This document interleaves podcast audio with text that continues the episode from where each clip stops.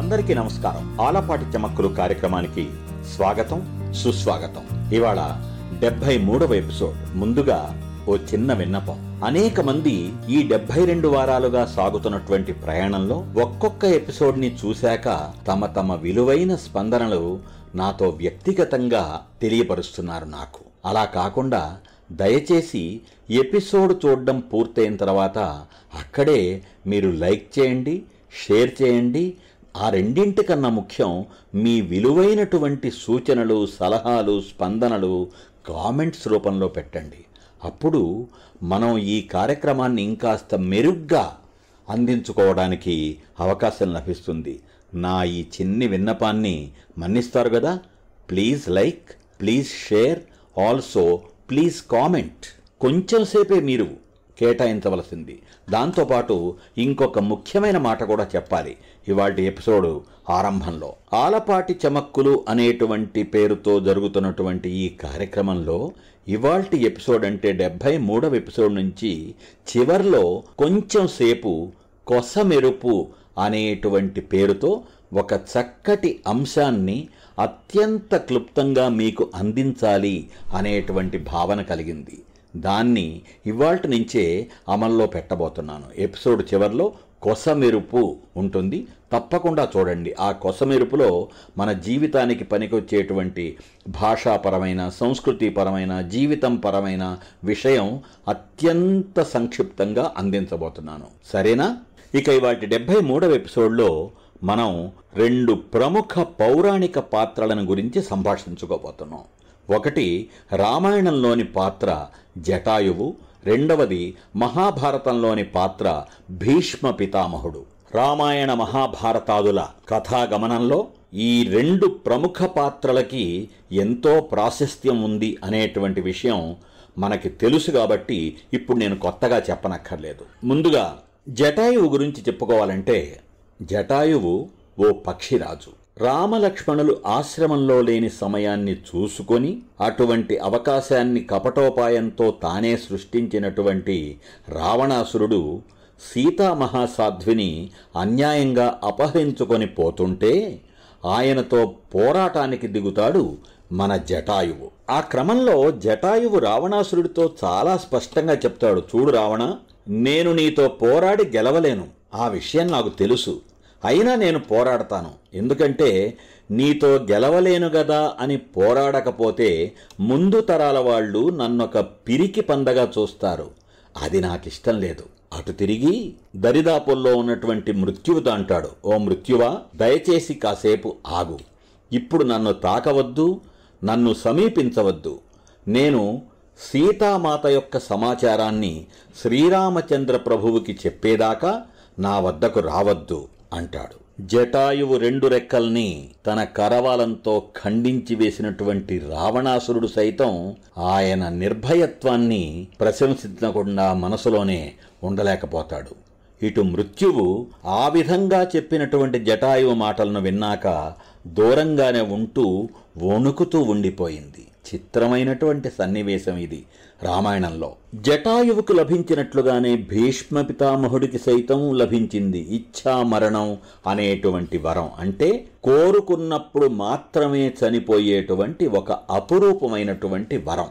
రావణాసురుడి చేత ఖండింపబడిన రెక్కలతో బలమంతా కోల్పోయినటువంటి జటాయువు భూమి మీద పడిపోయి రామలక్ష్మణులు వచ్చేదాకా ఆగి ఆ రాముడికి సీత యొక్క సమాచారాన్ని అందజేసి ఆ రాముడి ఒడిలో కన్నుమూస్తాడు రామాయణంలోని ఆ ఘట్టం జటాయు మరణం జటాయు మోక్షం మనందరికీ బాగా తెలిసినటువంటి అంశం. అందుకు భిన్నంగా మహాభారతంలో భీష్మ పితామహుడు అంపశయ్య మీద పడుకున్నాడు. జటాయువు తన మరణ సమయంలో శ్రీరాముడి ఒడిలోనే చిరునవ్వులు చిందిస్తూ పడుకుంటే అప్పుడు రామచంద్రమూర్తి బాధపడుతూ విలపిస్తుంటే ఇక్కడేమో అందుకు భిన్నంగా అంపశయ్య మీద పడుకున్నటువంటి భీష్మ పితామహుడు ఏడుస్తూ ఉంటే కన్నీరు కారుస్తూ ఉంటే చిరునవ్వులు చిందిస్తూ ఉండసాగాడు శ్రీకృష్ణ పరమాత్మ.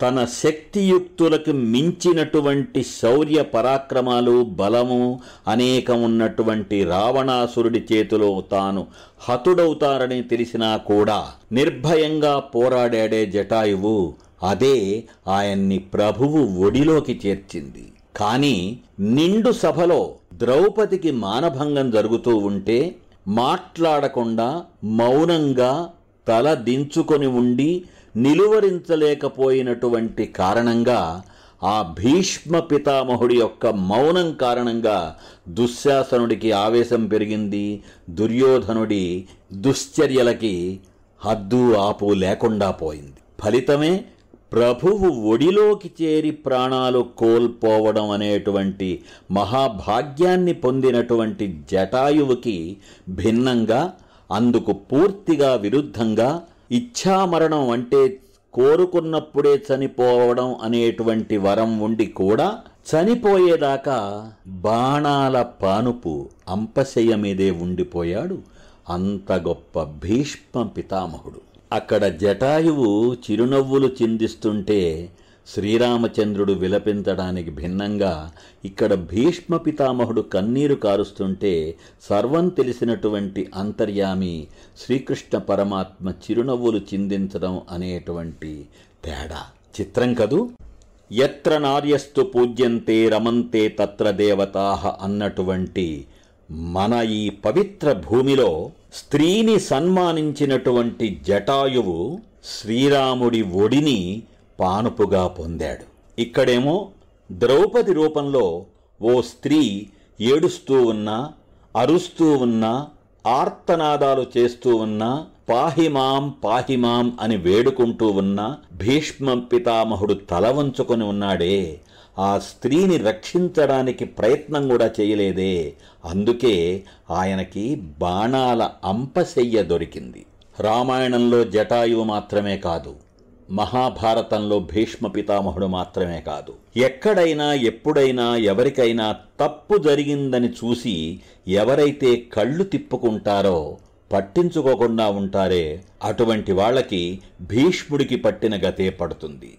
ఎవరైనా ఫలితం తెలిసినా కూడా ఇతరుల కోసం ఇతరుల శ్రేయస్సు కోసం పోరాడతారో వాళ్ళు జటాయువులాగా ఆ మహాత్ముడిలాగా కీర్తిని మూట కట్టుకోగలుగుతారు. సత్యమేవ జయతే అన్నా ధర్మో రక్షతి రక్షిత అన్న అలా ఎన్నెన్ని చెప్పుకున్నా కూడా వాటన్నిటి యొక్క సారాంశం ఇదే. ఎలా ఉండాలో జటాయువు చెప్పాడు ఎలా ఉండకూడదో భీష్మ పితామహుడు చెప్పాడు. మనం కూడా జీవితంలో ఈ ప్రపంచంలో ఎంతో మందిని చూస్తుంటాం. అన్యాయాన్ని అక్రమాన్ని ఎదిరించి పోరాడేటువంటి వాళ్ళు అసువులు బాసినా కూడా అందరి హృదయాల్లో నిలిచి ఉంటారు అందుకు భిన్నంగా ఉండేవాళ్ళు అందుకు భిన్నంగానే ఉంటారు. కదూ?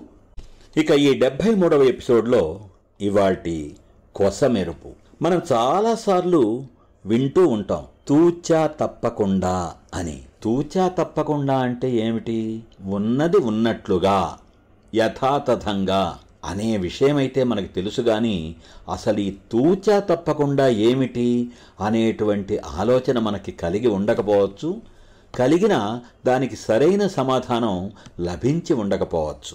సంస్కృతంలో శ్లోకాల పాదాలలో ఈ శ్లోకంలో ఇన్ని పాదాలుండాలి ఈ పాదంలో ఇన్ని అక్షరాలు ఉండాలి అనేటువంటి ఒక ఛందో నియమం ఉంటుంది. ఒక్క సంస్కృతంలోనే కాదు అనేక భాషల్లోనూ ఉంటుంది అది అలా సంస్కృతంలో ఆ ఛందో నియమం ప్రకారం కొన్ని చోట్ల ఒకటి అర అక్షరం తక్కువైనప్పుడు తూ హి చ అటువంటి అక్షరాలు వాడతారు. ఉద్యమేన హి సిద్ధ్యంతి అనేటువంటి శ్లోకం ఉంది మనకి. హితోపదేశ కావ్యంలో. అంటే ప్రయత్నంతోనే ఫలితాలు లభిస్తాయి. ఉద్యమేన హి సిద్ధ్యంతి కార్యాణి నా మనోరథై. ఆ శ్లోకం ప్రకారం ఏంటంటే నిద్రపోతూ పడుకొని ఉన్నటువంటి సింహం నోట్లోకి కూడా అంత గొప్ప మృగరాదైనటువంటి సింహం నోట్లో కూడా జంతువులు తమంతన తాము రావు.